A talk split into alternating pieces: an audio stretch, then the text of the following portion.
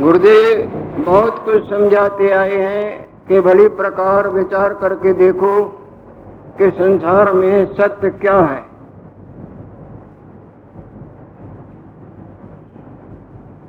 जिधर भी ध्यान दोगे सब झूठा ही झूठा, मिथ्या प्रतीति मात्र ही सत्य की तरह दिखता है। इनका पीछा करना इनमें अपने जीवन पूंजी को खर्च करना, इससे किसी को भी वास्तव लाभ नहीं हुआ है। उनको सच बच में अपने पूंजी का दिवाला ही देना पड़ा है।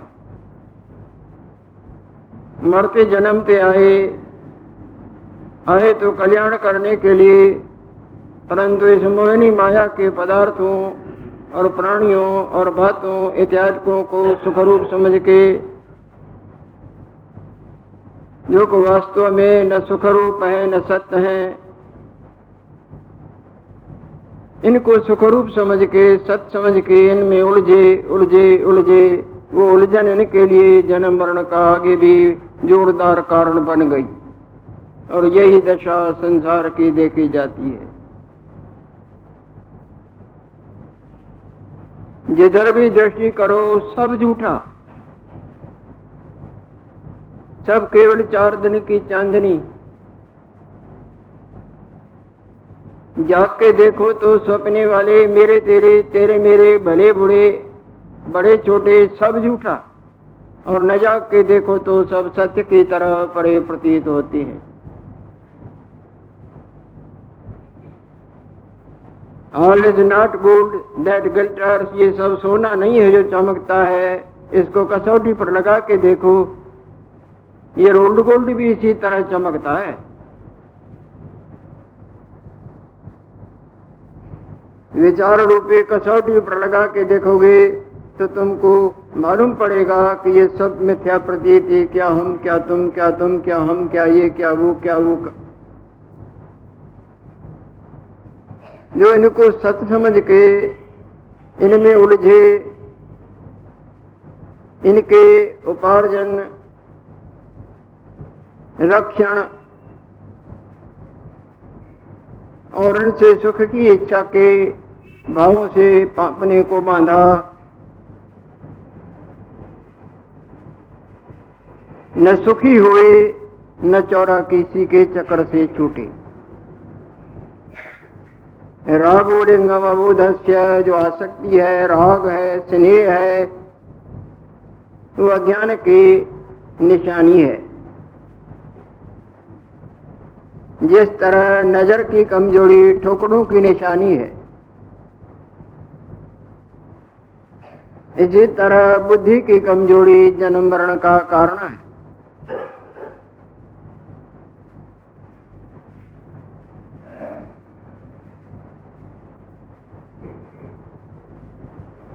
माया के किसी भी प्राणी अथवा पदार्थ में जब तक तुम्हारी ममता होगी, आसक्ति होगी, तुम लाख यत्न करो सुखी होने के नहीं नहीं कभी नहीं हो सकोगी।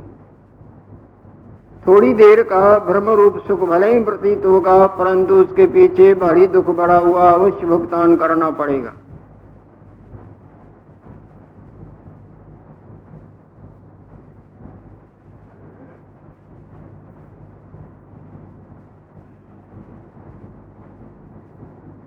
आसक्ति का निर्मूल करना, मूल से उखाड़ के धर देना। ये वास्तव प्रसारत है, बाकी सब धर्म के धक्के। अनंतों ने खाए और हम तुम तुम, हम भी अभी तक किसी माया के धर्म के धक्कों में अपनी अमूल्य जीवन पूंजी गंवाई और गंवाने में ही हम अपने को बुद्धिमान समझते हैं, जो कि बुद्धि की मंदता दुखों का कारण है।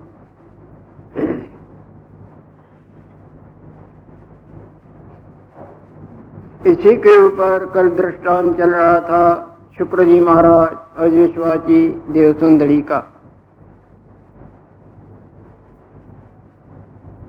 एक दूसरे को सुखरूप समझा और मोह माया में उलझ गए।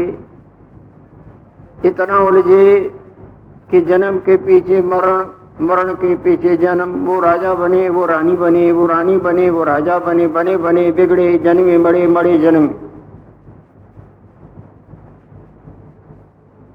कहा निचिंद स्थान पर बैठा हुआ था। भृगु जी महाराज, जो तप और ज्ञान की महान मूर्ति। वहाँ से उसकी नज़र ने धोखा खाया। चोला वहीं पड़ा हुआ है, सूक्ष्म चोले से निकला। क्योंकि उसने बहुत आराधन तो किया था, परंतु अभी आराधन की पूर्णता का जो लाभ, वो नहीं प्राप्त हुआ था।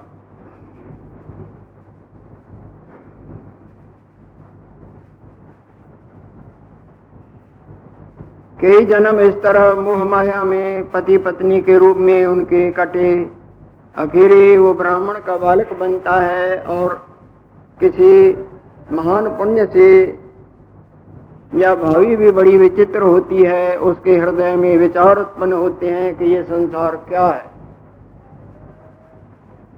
हम केवल इन भोगों को ही महत्व देके भटक भटक के भटकते रहते हैं, जबकि बहुत भुगतान करने पर भी ये इंद्रिय गण सुख का तो चकमा ही देते हैं, पर वास्तव सुखी करने की इनमें जान नहीं है।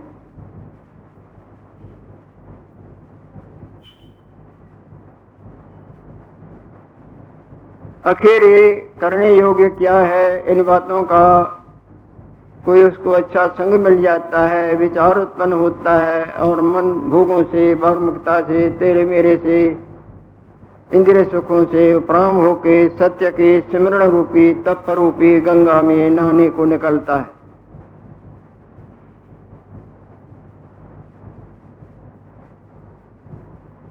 इधर तो इनकी ये दशा हो रही है। अब संसार की तरफ़ से मनोपराम हो चुका है। सत्य स्वरूप परमात्मा दे उसको मीठा लगने लगा है। जिसके पीढ़ियों के भी कोई पुण्य उदय हो जाते हैं, उनको भगवान मीठा लगता है, नहीं तो सबको माया ही मीठी लगती है। परिवार, धन, कपड़ा, लता, खाना, पीना, चखना, मलना, धोना धोना, ये ये सब मीठे सत्य और सुख रूप नज़र आते जब कोई पुण्य उदय हो जाए, तब ईश्वर मीठा लगे और इस सब तरफ़ से मन बिल्कुल प्राण हो जाए और ईश्वर प्राण हो जाए, सत्य प्राण हो जाए।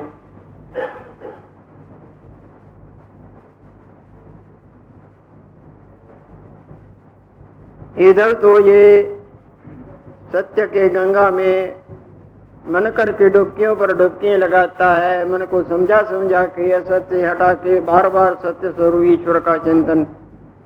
ये महान मंगल रूप है। उधर क्या दशा होती है, जहाँ वो भृगु जी महाराज के स्थान पर पुत्र रूप में बैठा था। चोड़ा वहाँ पड़ा हुआ है। भावी बड़ी प्रबल होती है, जो तीव्र भावी है, वो नहीं मिटती है। उसी शरीर करके उसको दैत्यों का गुरु बनना था। शरीर वहाँ पड़ा हुआ है। भृगु जी के स्थान पर कोई जानवर फटक नहीं सकता है, क्योंकि भृगु जी महाराज परम तपस्वी हैं। अहिंसा प्रतिष्ठायाम तत्सन्निधि वैर त्याग जहाँ अहिंसा का साम्राज्य अटूट छाया हुआ हो, वह हिंसक प्राणी हिंसा नहीं कर सकते, बल्कि उनके हिंसक हिंसक प्राणियों के मन भी बदल जाते हैं।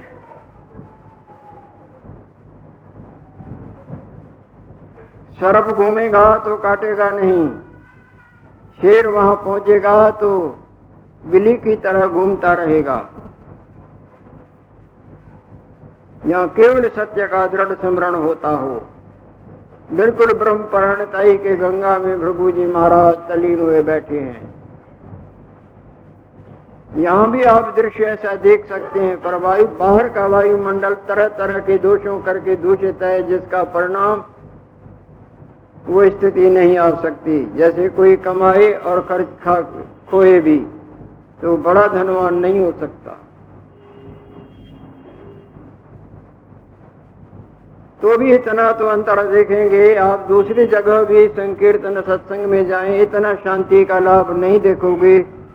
जितना यहाँ थोड़ी देर में ही कीर्तन में बैठने से जूझ जाओगे। अगर वायु बाहर का वायुमंडल ऐसा न होता, केवल ये जंगल में स्थान होता तो वही दशा देखते हिंसक प्राणियों का मन भी हिंसा से बदल जाता।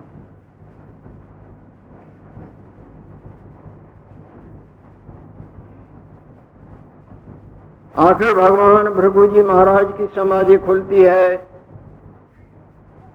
समाधि खुली। इधर उधर देख रहे हैं।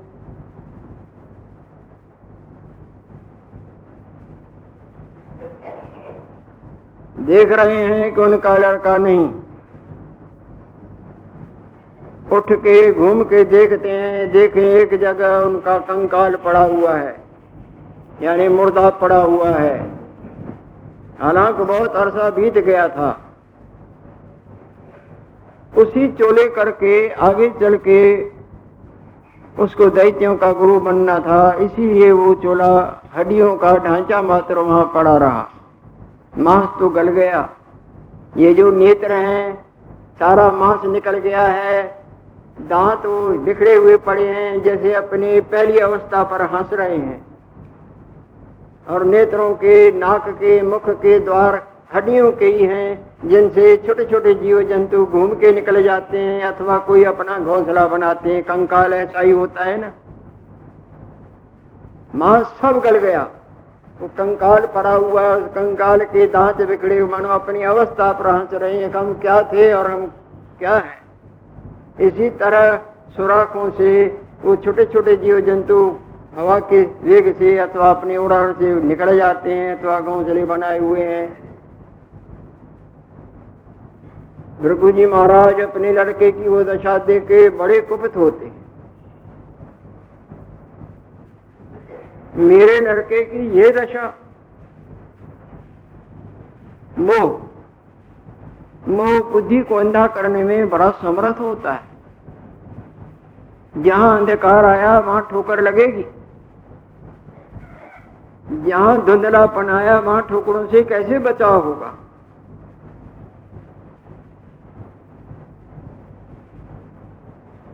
एकदम उसको क्रोध आ जाता है। ये है कौन काल भगवान? काल क्या समझता है? मेरे लड़के को मारा है?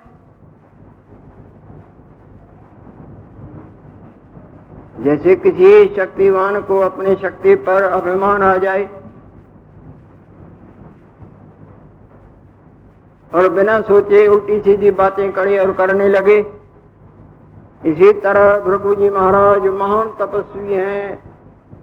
आज उनके ऊपर भी माया का वेग आने लगा है। मेरे लड़के को? ये काल है कौन जो मेरे लड़के को मारा है? मैं इसको छाप देता हूँ। रकम थी ना? तप रूपी संपदा थी।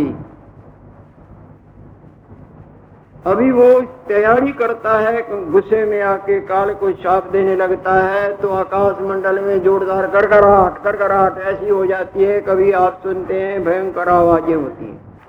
भयंकर आवाज़ें होने लगी आकाश मंडल में। और इतने में ही क्या देखते हैं? एक विशाल भैंसा। जैसे पर्वत आकार तो भैंसा है, और मुँह से उसके अग्नि निकलती है, और बड़े बड़े तरबूजे की तरह बिजली रूप जिसके नेत्र हैं। बड़ा काला और विशाल वो भैंसा नीचे उतरने लगा है, और उसके ऊपर एक महान विशाल मूर्ति बैठी हुई है। जिसको काल भगवान कहा जाए, भयंकर रूप जिसका और अस्त्र शस्त्रों से सुसज्जित। अस्त्र, शस्त्र तो है, पर दिव्य वस्त्र भी धारण किए हुए हैं। सिर पर चम, सिर पर एक विशाल दिव्य रत्नों से जड़ा हुआ मुकुट भी लाइट की तरह दम के लेता है। दिव्य वस्त्र धारण किए उस भैंसे के ऊपर चढ़ा हुआ एकदम गड़गड़ाहट होते होते होते वो भैंसा नीचे अंतरिक्ष में ही खड़ा हो जाता है। हे ब्राह्मण, सावधान हो जाओ। क्या समझ लिया है? क्या करने लगे हो? तुम मेरे को शाप देने लगे हो? अरे, तुम हमारा भक्षण हो या हम तुम्हारा भक्षण हैं? तुम्हारे सरीखे के हमने भक्षण कर लिए और ब्रह्मा, विष्णु, महेश जैसों को भी हमने अपनी लपेट में ले लिया और तू मेरे को समाप्त करने चला है। तो वो काल भगवान बोलता है, जो कालों का भी काल ब्रह्म परमात्मा जब चाहे जैसा रूप धारण कर सकते हैं। जब ज़ोर से शस्त्र के सामने शस्त्र आता है तो आगे वाले को भी हौसला आता है।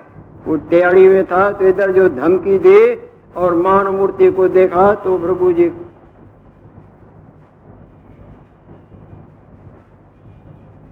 हमने तुम्हारे लड़के को मारा है। तुम्हारे लड़के को मोह ने मारा है, हमने नहीं मारा है। मोह में आके वो गलत में उलझ गया। मिथ्या को सुखरूप समझ के, असत को सत समझ के उलझा, जिसका परिणाम आज उसकी ये दशा हुई है। तुम बड़ी प्रकार देख।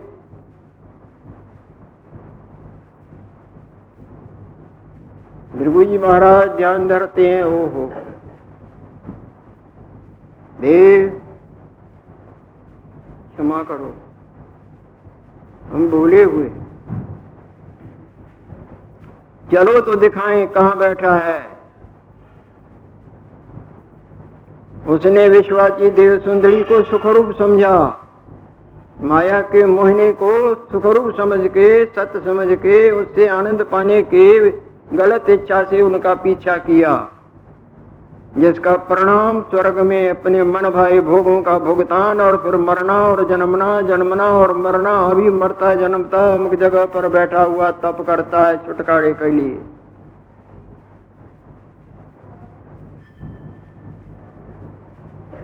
काल भगवान और भृगु जी महाराज दोनों चले। जिस नदी के किनारे पर वो कई जन्म पहले का उसका बालक था, अब दूसरे रूप में तप कर रहा है। वहाँ पहुँच जाते हैं। देखते हैं नीचे वो बालक ब्राह्मण बैठा हुआ भजन करता है। ध्यान में लगा हुआ है, आत्म कल्याण की इच्छा है। अपने कल्याण की इच्छा बड़े पुण्यों का फल है। उदरित आत्मना आत्मानम नात्मानम अवसादे अपने आप का उद्धार करो। अपने आत्मा का उद्धार करो। तुम्हारी आत्मा निर्मल होते भी तुम मलिन माया मैं दे कोई अपना आप समझ के। इसी के उद्धार में उसी के खिलाने पिलाने, मलने धोने, जिकड़ फिकड़ फिकड़ जिकड़ में जीवन खर्च किया। ये तो अनात्मा है। जैसे ही तुम्हारी मैं वासना निकली निकली तो इसको कोई छूने को तैयार नहीं होता है। और तुम ध्यान धर के देखो क्या क्या ने तुमने इसको अच्छे से अच्छा दिया है। उन सब अच्छों को भी नरक रूप बना दिया है ना? और क्षण में दवा जवाब देते ये देर नहीं करती।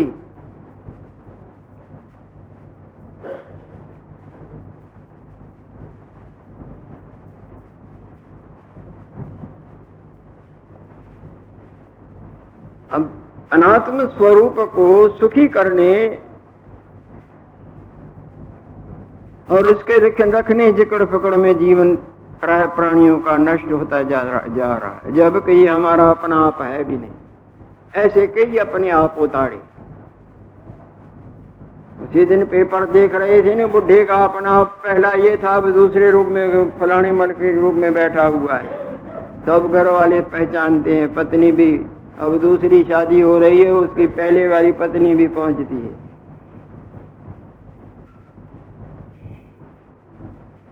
कई जन्म है कीट पतंगा, कई जन्म तुमने कीड़े के, पतंगों के, मच्छर के, मक्खी के, सर्पों के, मान, मानव के धारण किए। जैसे आज तक कई कपड़े बदले हैं, इसी तरह देह भी कई बदलते आए हो। वो अम्बा में बैठा हुआ है, जो तीसरे जन्म में मनुष्य था, फिर सर्प बना और फिर मनुष्य रूप में बैठा हुआ है। कपड़े बदले या जीव बदला। इसी तरह कई कपड़े जन्मते मरते हुए है। युगों से ये जीवात्माएँ भटक भटक भटक भटक के मरती जन्मती जन्म। आत्मा उद्धार का ख्याल ही नहीं है, केवल इस अनात्म मिथ्या के उद्धार का ख्याल दिन से रात रात से दिन और यही पुरुषार्थ ये पुरुषार्थ अंधता की निशानी है, अंधता ठोकने देती है। भगवान कृष्ण चंद्र समझाते हैं, अपने आप का उद्धार करो। ये तुम्हारा अपना आप नहीं है। ये तो तुम्हारे कपड़े हैं। वासांसी जीर्णानी यथा व्याय नवानी गृणाती नरोपराणी तथा शरीराणी व्याय जीर्णानी अन्यानी संज्ञाती नवानी दे ये गीता के दूसरे अध्याय में आप कई दफे पढ़ चुके होंगे। ये जीवात्मा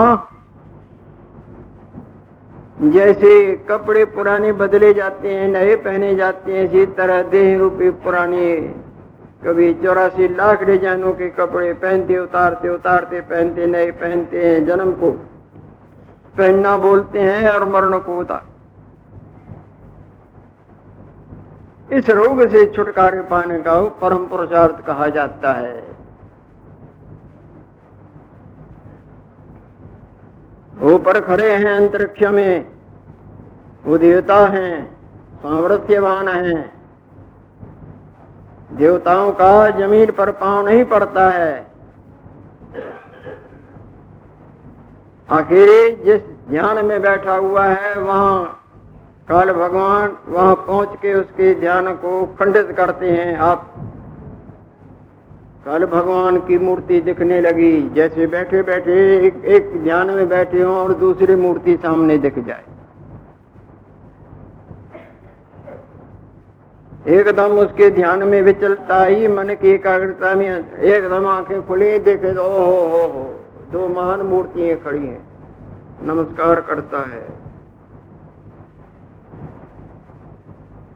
और वो दोनों कृपा दृष्टि से देख रहे हैं।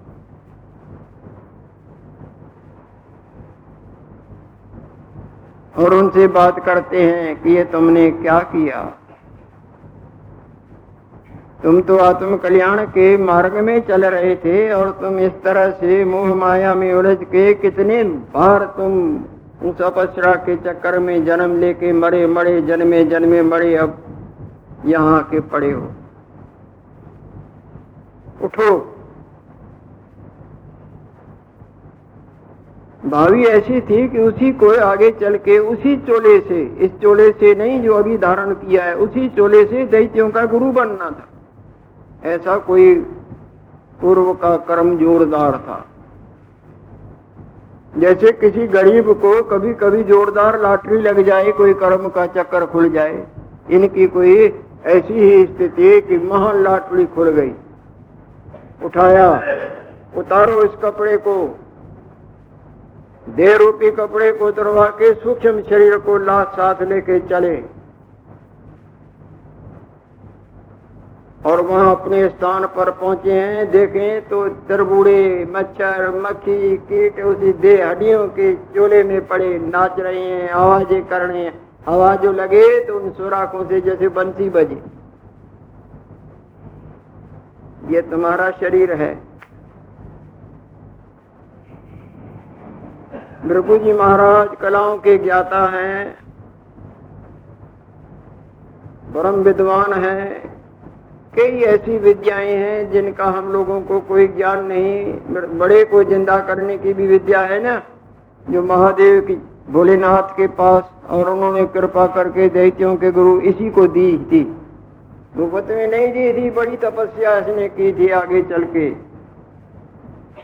पाँव ऊपर, सिर नीचे, वृक्ष में लटक के भोलेनाथ का आराधन किया। नहीं देते ये चीज़। दे, देवताओं के गुरु के पास भी नहीं है। दैत्यों के गुरु के पास है। शुक्राचार्य जिसका अभी प्रसंग चल रहा है। पाँव ऊपर मधे पड़े हैं नीचे सिर लटक रहा है और भगवान शंकर का बहुत कठिन आराधन जब किया तब भगवान शंकर प्रसन्न हो गए। जैसे जोरदार गर्मी आ जाती है तो बरसात आ जाती है ना। हल्की टलकी में थोड़ा ही आती है। आप भी बहुत जोरदार काम करने लग जाए, पसीना आ जाएगा ना, थोड़ा बहुत काम करें तो थोड़ा ही आएगा। जोरदार, कठोर तपस्या अपने आप पर मरो कुर्बानी देता है अपने जीने की और दुखी होने की कोई परवाह नहीं, कुछ भी हो जाए।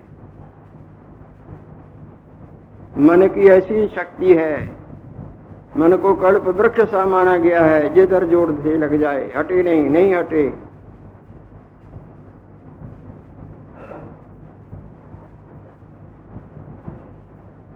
भृगु जी महाराज, अपने मंत्रों के बल से, विद्या से, उसके कंकाल पर छींटा फेंकते हैं। सब जितने भी जीव जंतु से निकल गए, वो साफ़ हो गया। और त्वचा आते आते, वो त्वचा से जैसे मुर्दा होता है ना मुर्दा, ताज़ा मुर्दा उसी तरह बन जाता है। अब उसको बोलते हैं, जीव को छोड़ते हैं कि जाओ प्रवेश करो। प्रवेश करते हैं तो ज़िंदा होके बैठ जाता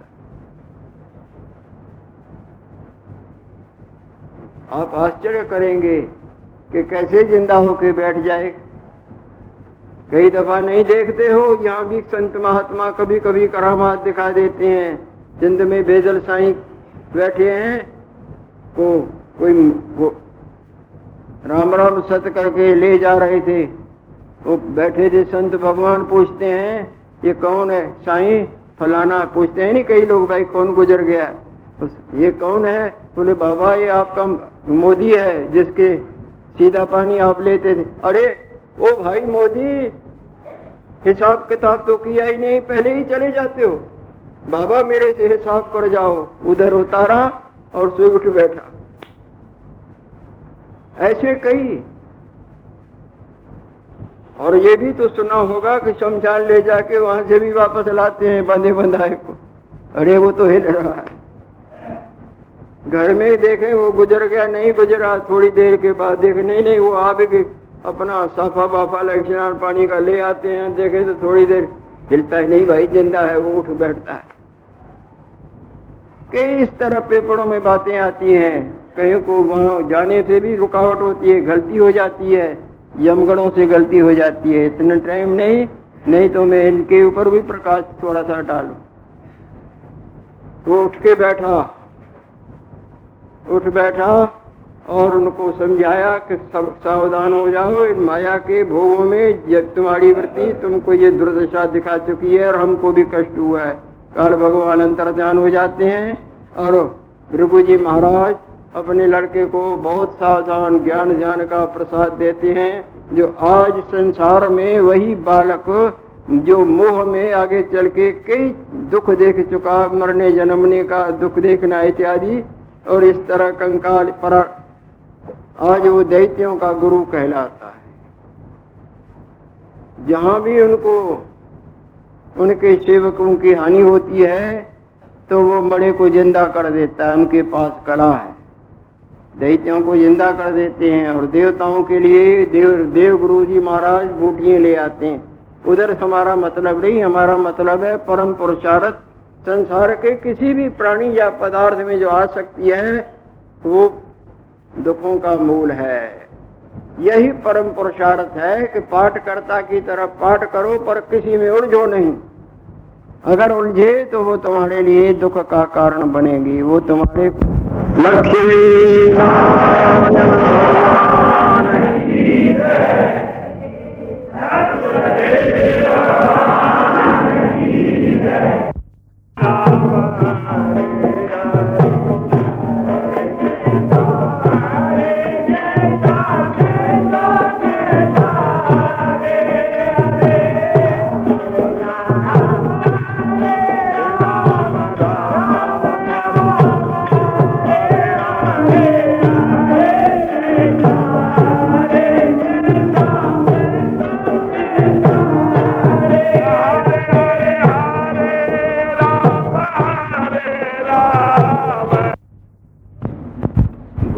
अष्टावक्र जी महाराज। राजा जनक जी को जो विवेका अमृत का मंगलमय प्रसाद सेवन करा चुके हैं,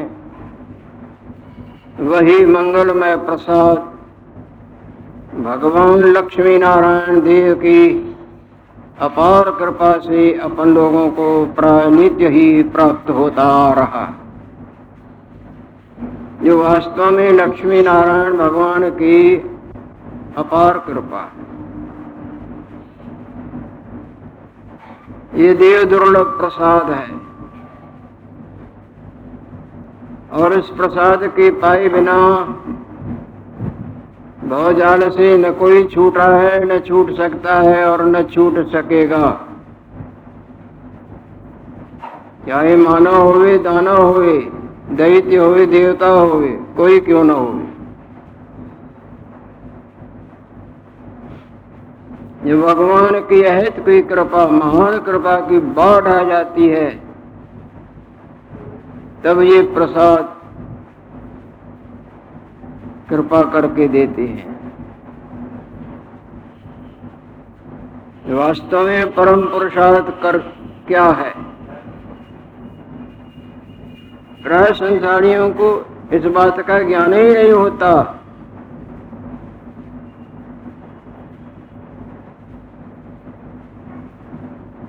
मायक पदार्थों और मायक क्रियाओं और मायक बातों में आगे बढ़ना, उनका संग्रह करना, जानकारी हासिल करनी, लोक की, चाहे परलोक की, इत्यादि इत्यादि। और उन उन कार्यों में से सफलता प्राप्त करने बस इसी को ही महत्व देते हैं, जो वास्तव में वास्तव में महत्व देने योग्य नहीं है।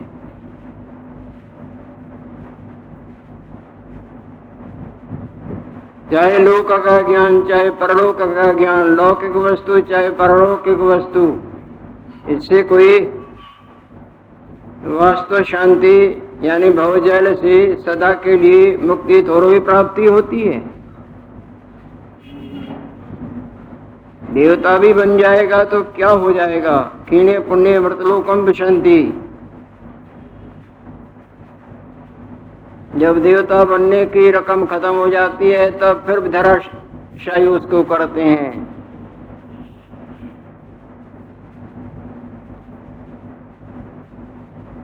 राजा यह अति बड़े पुण्यों से स्वर्ग में जाता है, परंतु वहाँ गलती की। अपनी बहुत बड़ाई झाड़ने लगा। देवराज ने अटकल से उसकी बड़ाई की कि आपने ऐसे ऐसे कर्म किए हैं। वर्णन करने लगा तो वहीं उसकी रकम खलास हो गई। अब नीचे चलो।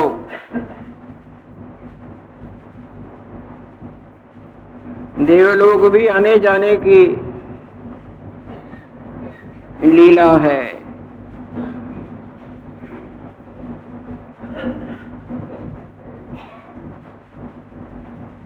हाँ यदि वहाँ भी किसी महान शक्ति की कृपा हो जाए और हृदय के अंधता की मैं वासना निवृत्त हो जाए, फिर तो सब कुछ मानो उसने कर लिया। कृत कृत्य हो जाता है।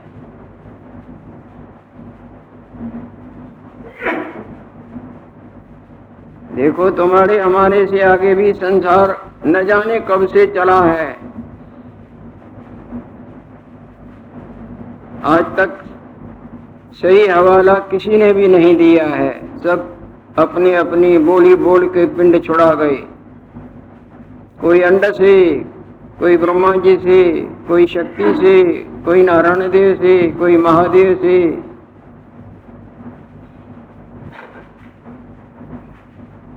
यकड़ा ही नहीं हुए। सब यकड़ा इसी में हुए हैं कि आखिर शांत है।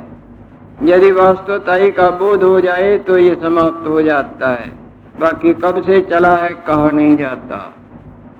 माया भी अनादि है, जैसे ब्रह्म ईश्वर अनादि है। परंतु जब वास्तवताई का बोध होता है, तब माया ऐसे समाप्त हो जाती है, जैसे जागृत का ज्ञान होने पर स्वप्ने वाला आप और उसका मानना जानना कुछ था ही नहीं। न जाने कब से चला है अनंत मूर्तियाँ हुई हैं। वो देखते नहीं थे, सुनते नहीं थे, उनको काया नहीं थी। वो पहनते और मेरा तेरा रोना हंसना परिवार, ये वो क्या नहीं देखते थे? सब कुछ था। अब न वो, न उनका देखना कुछ वस्तु, न सुनना, न मेरा, न तेरा, न काया, न माया, कुछ था ही नहीं। न जाने कितने अरसे से समुद्र में लहड़े और बुधे बनते उठते बनते उठते बनते मिटते होते ही आए हैं। अब देखें तो कुछ था थोड़ो ही कुछ नहीं था। इसी तरह ये सम, सच समझ ली। जो दिखता जो दिखता होता श्रवण जो कुछ स्मरण में आए है मिथ्या नदी मरुभूमि की है, मूढ़ धोखा खाए है।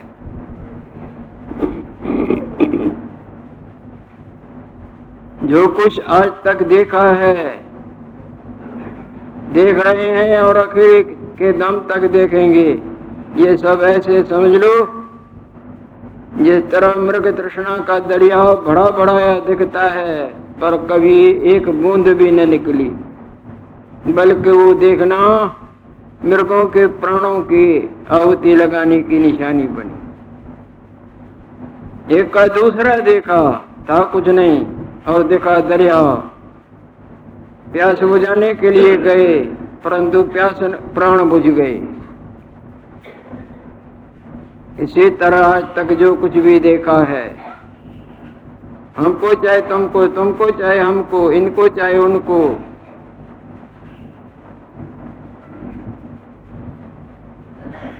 ये सब अवास्तव तो है। जो कुछ भी सुना है, सुन रहे हैं अकेले के दम तक सुनेंगे, ये सब ऐसी अवास्तव तो है।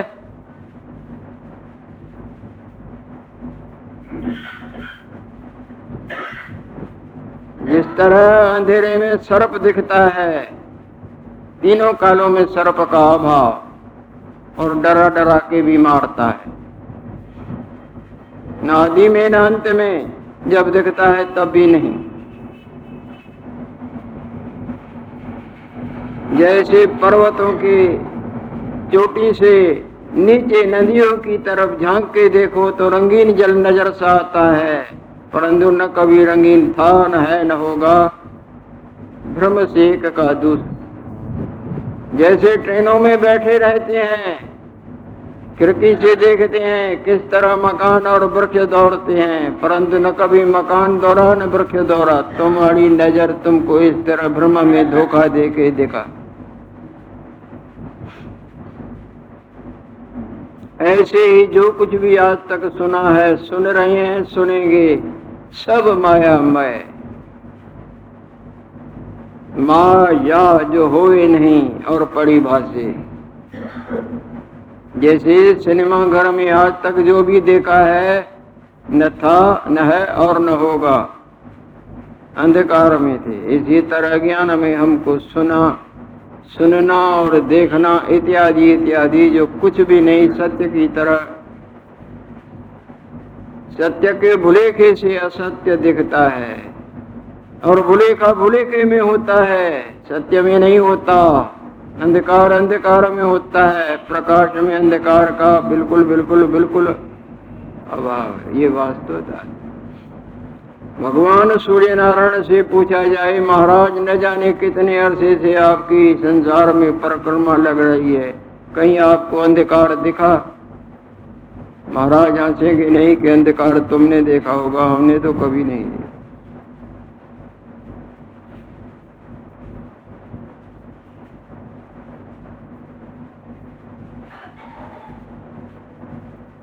आपके जागृत रूप से पूछें कि आपने सपने का संसार देखा। हाँ हाँ ये था ऐसा अरे सपने वाले रूप ने देखा था, तुम पराया। पराया देखना अपने में क्यों मानते हो? यदि तुमने देखा तो क्या देखा? वो तो हरिद्वार गए हुए थे और तुम यहाँ पड़े थे। हरिद्वार तुमने देखी?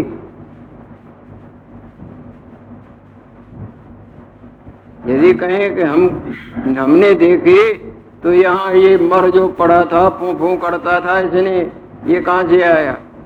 ये तो यहाँ पड़ा था। मानते हैं। उस रूप को, उस रूप की क्रियाओं को अपने जागृत में मानना ही भ्रम है ना? इसी तरह ये हम अपने को और संसार को मान रहे हैं। और सब मानने में नाचते हैं। सारो जग जके तो मन नजे महलात ये उन ऊंच कोटि के महान आत्माओं के शब्द हैं, जिनको सिंध में स्वामी साहब करके पूजते हैं। मानना अपने आप हमें कुछ भी नहीं।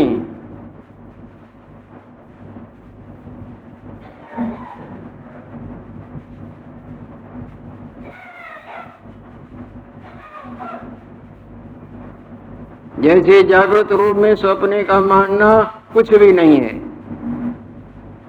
मानना मानना में मानने में ही था, अंधकार में ही था, प्रकाश में मानने का अभाव है। इसी तरह आत्म भगवान में, इस माया में मैं और तू मेरे और तेरा भला और बुरा, ऐसे और तैसे का वास्तव वास्तव में बिल्कुल बिल्कुल बिल्कुल अभाव है।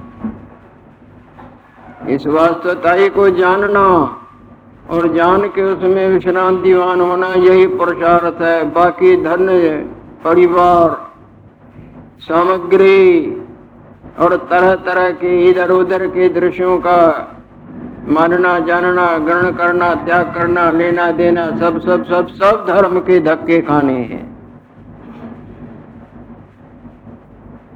और धक्कों में जन्म और मरण की माया का चक्कर बना हुआ है। देखता देखता, पड़ा भटकता रहता है।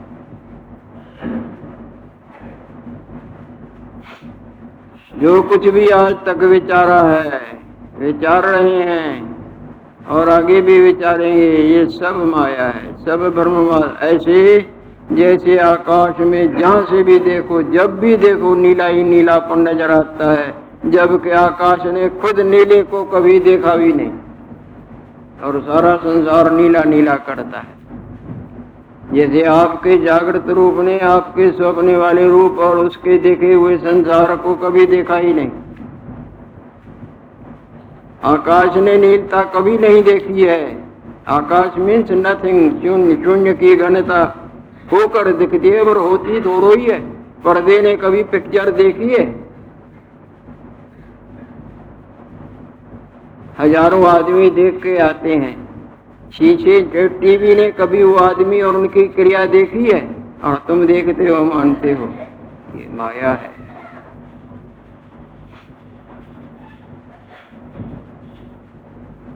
जब तक उस माया में आसक्ति है, तब तक संसार भी है।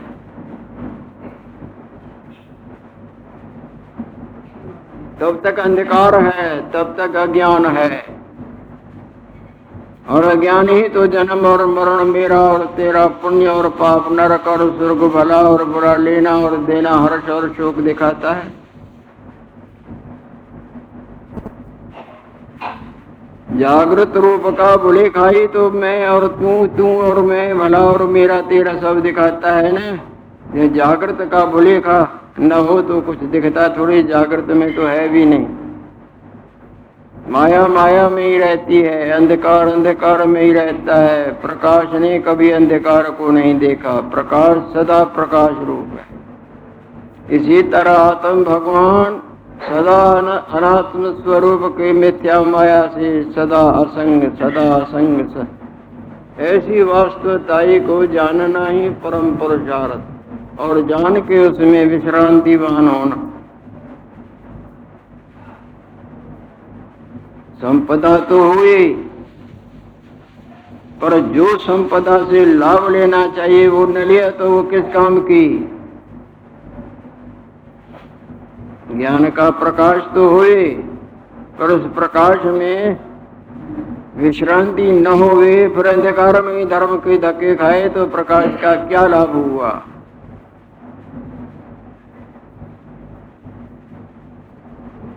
गुरु अष्टावकर जी महाराज समझाते हैं, आसक्ति में ही जन्म है और आसक्ति में ही मरना है।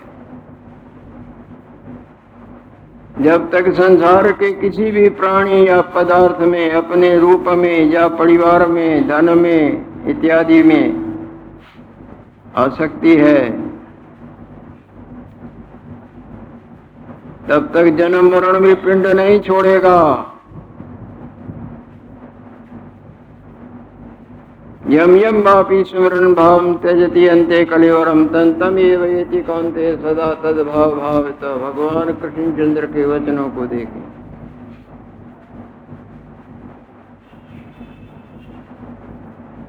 आपने सुना भी होगा या कभी बोला भी होगा, जैसी मति वैसी गति, मति यदि माया में है। मति किसी भी संसार के, अपने देह के, या परिवार के, या किसी और पदार्थ में वासना की है, तब तक संसार वैसी गति होगी।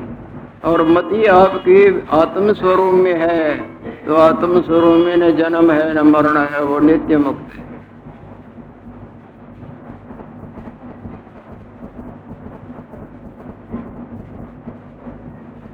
जब तक किसी भी वस्तु में आपकी आसक्ति है, तब तक जन्म मरण भी पिंड नहीं छोड़ेगा। जब तक कुपथ्य अपनाते हैं, तब तक रोग भी तुम्हारा पिंड नहीं छोड़ेगा। चाहे लाख चतुराइयाँ करें। जब तक अधर्म परायणता है, प्रकृति के नियमों का उल्लंघन है तब तक दंडों का भुगतान करना भी पिंड नहीं छोड़ेगा। एक न एक रूप में दुख आ ही जाएगा।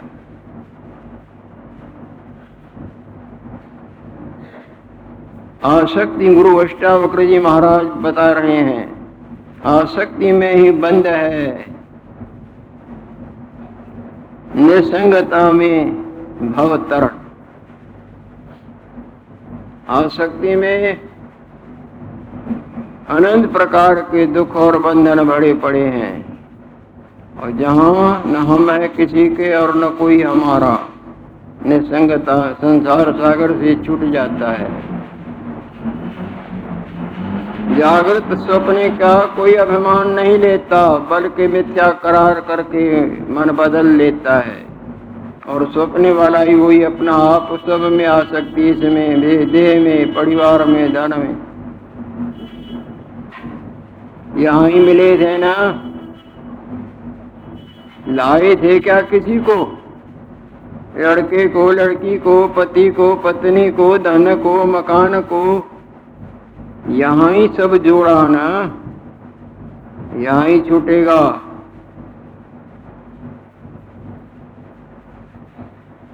रो रहे हैं उद्धव। देख रहे हैं महाराज, ये लीला समेट रहे हैं। मेरे को भी साथ ले चलो। महाराज मुस्कुराते हैं, क्योंकि महाराज के हृदय में ज्ञान का प्रकाश है, जो उद्धव के हृदय में नहीं। यहाँ कोई किसी के साथ आया है? नहीं आता, नहीं। भला कोई जाता है साथ में? तुम देख रहे हो कि ये हालत ही ऐसी है। अकेला ही आता है और अकेला ही जाता है, चाहे राजा हो चाहे रंग हो चाहे धनी, चाहे गनी। तू जो बोलता है, मेरे को साथ ले चलो, तू मेरे साथ आया था। अग्नि ठंडी होती है। नहीं, अग्नि उषण तो फिर कैसे बोलते हो? वो मेरे को साथ ले चलो।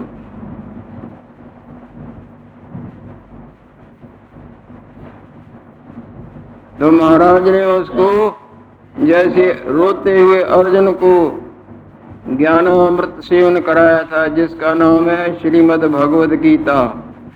इसी तरह उद्धव को भी ज्ञान अमृत सेवन कराया, जिसका नाम है उद्धव गीता।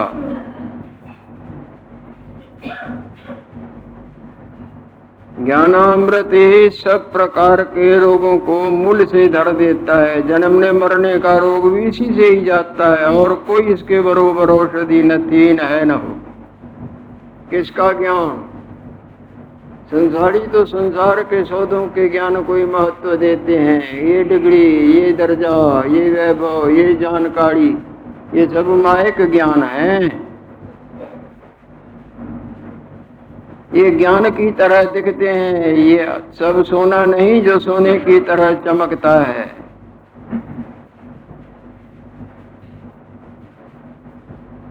ये हम और तुम तुम और हम सब सत्य की तरह दिखते हैं, कुछ भी सत्य नहीं, न तुम सत्य, न हम सत्य। असत्य सत्य सत्य की तरह भासता है। जिस तरह सिनेमा के पर्दे पर क्या दैत्य का देवता सब झूठे सत्य की तरफ़ भासते हैं? होता नहीं। ऐसे ही समझे। अंत वर्तमान भी तथा it is law of nature, ये कुदरत का। अटूट नियम है, न टूटा, न टूट सकता है, न टूटेगा। जो वस्तु आदि में न हुए और अंत में न रहे मध्य मध्य में भाषे उसको आदि और अंत की तरह ही समझो। जिस तरह बाजीगर की बनी वस्तुएँ न आदि में, न अंत में, बालक उनको सत्य भले माने, पर बुद्धिमान उनमें नहीं उलझते हैं। वो जानते हैं, ये दिख रही है, दिखते दिखते जैसे न दिखी थी, अब दिखती है, वैसे ही न दिखने में गायब हो जाएगी।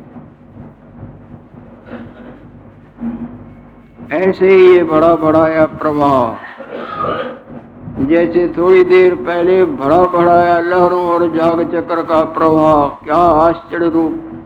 नाचकूद करता दिखता था और क्षण में खेल खत्म फिर दूसरा। इसी तरह संसार की सच सच सच तो दशा यही है। पानी ही यूँ हो हो कर दिखता है, पर होता नहीं। सोना ही कुंडल कंगन बटन मुद्री हो हो कर दिखता है, पर होता नहीं। अनंत बार इसी सोने ने कई रूप धारे। अनंत बार पसरे पासार प्रभव नासी अनंत बार ये पानी पसारा, पसरा, लहर जाग चक्र पर एक आप ही, हो कर देखता है। अनंत बार ये पर्दा, कई मूर्तियाँ और उनकी चेष्टाएँ हो हो कर दिखा कर होता नहीं है आपे केवल। इसी तरह परमात्मा दे, परमात्मा आत्मा नहीं। एक की दृष्टि से जिसको आत्मा बोले और समष्टि की दृष्टि से जिसको परमात्मा बोले और दोनों दृष्टिएँ उधर धर दें तो न आत्मा कहेंगे, न परमात्मा कहेंगे।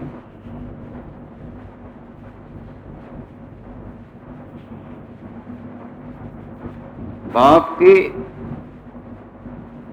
उपाधि से बेटा कहा जाएगा ना? अब बेटे के उपाधि से बाप और बाप के उपाधि से बेटा। यदि एक हो दूसरा इन दोनों उपाधियों को दर दो तो न बाप कहेंगे, न बेटा कहेंगे। एक के उपाधि से आत्मा और समष्टि के उपाधि से ब्रह्म कहेंगे, एक और समष्टि के उपाधियों को उधर धर दें तो क्या कहेंगे?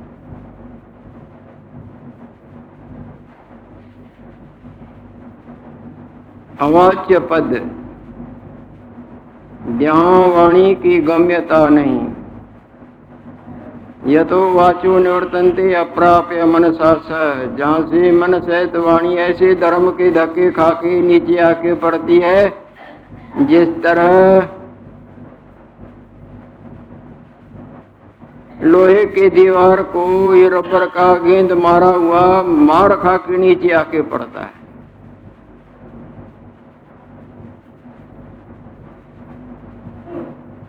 आसक्ति में ही जन्म है और आसक्ति में ही मरण है। इस आसक्ति का त्याग करना ही पुरुषार्थ है।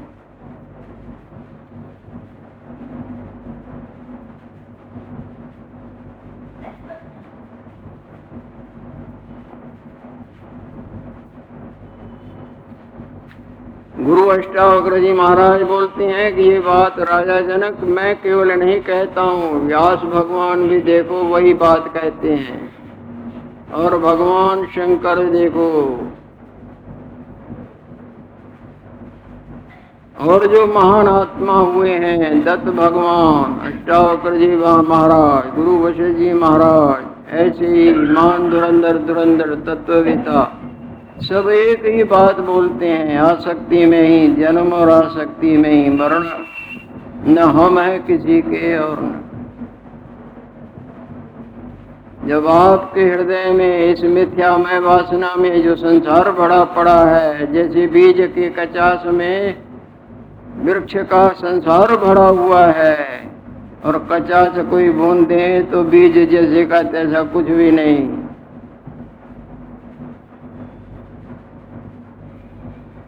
बीज के कचास में संसार भरा रहता है ना, वृक्षों के पत्ते टहनिए थुर और वो अनंत बार वृक्ष बनता है, फिर अनंत बार उनमें बीज लगते हैं, और वो अनंत रूप धरता है, अनंत रूप बढ़ता है, अनंत धर। इसी तरह हमारे मिथ्या मय वासना की कचास में संसार बड़ा हुआ है। क्या संसार जन्म और मरण मरण और जन्म, हानि और लाभ, हर्ष और सुख, नरक और रूप रूपांतरों के माया के चोले पहनना और उतारना। व्यासादि कहते हैं यही। और केवल व्यास भगवान या और देवता नहीं, वेद भगवान का भी यही सिद्धांत है। वेद भगवान का यही कथन है कि कुछ नहीं हुआ है। हमारे शायद कुछ नहीं हुआ है, वेदों के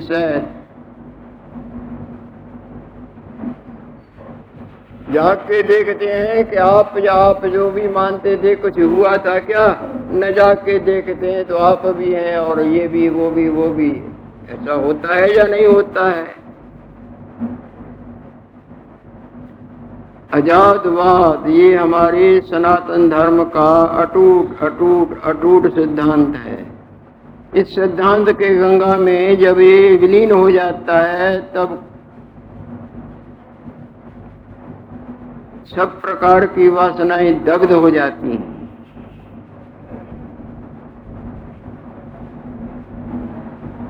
अग्नि सब बुझ गई तो उष्णता भी चली जाएगी ना। जहाँ सब वासनाएँ दग्ध हो जाती हैं, जो वासनाओं से चिंता उदय होती थी, चाह गई, चिंता गई। अग्नि बुझ गई तो उष्णता भी गई चाह गई, वासनाएँ गई तो चिंताएँ भी गई। फिर कोई चाह ही नहीं तो किस लिए दिया भी माया के प्रभाव में बार बार बहता धर्म की धक्के खाएगा? व्यासादि कहते हैं, यही श्रुति का यही भावार्थ है, वेद भगवान का यही अर्थ है। वास्तव सिद्धांत यही है।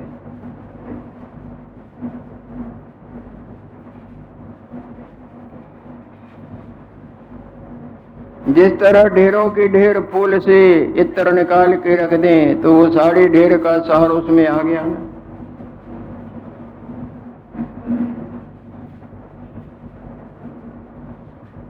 इसी तरह वेद भगवान का यही सिद्धांत है कि बना कुछ नहीं तुम मानते हो, ये मानना ही माया है। और जब तक इस माया में तुम हो, तब तक संसार का उतार चढ़ाव भी देखते आए हो, देख रहे हो। बना नहीं होता है सपने में, तुम जागृत हो। जब तक उसको मानने में हो, अपने को भी, तब तक संसार का वो प्रभाव अनंत प्रकार के हर्ष शोक के चांटी मारता रूप रूपांतरों में भटका भटका के, भटका कहते हैं, यही श्रुति का यही सिद्धांत, भावार्थ है।